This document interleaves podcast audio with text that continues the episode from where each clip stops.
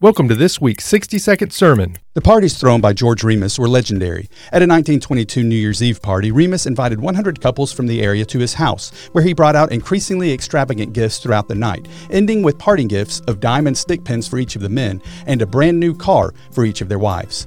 Less than five years later, however, Remus, who served as an inspiration for Jay Gatsby, was forced to face the results of his bad decisions and was abandoned by those he trusted and loved, and was left with only $100 to his name.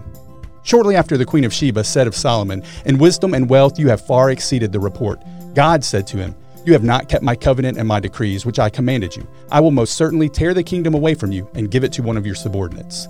Like so many before and after him, Solomon, the wisest man in the world, did not finish well.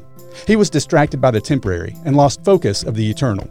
Our challenge is to not rest on our laurels, to not be satisfied with the good we've done in the past, but to challenge ourselves to finish well by using every day God gives us in the service of our Lord. We hope you've enjoyed this week's 60 second sermon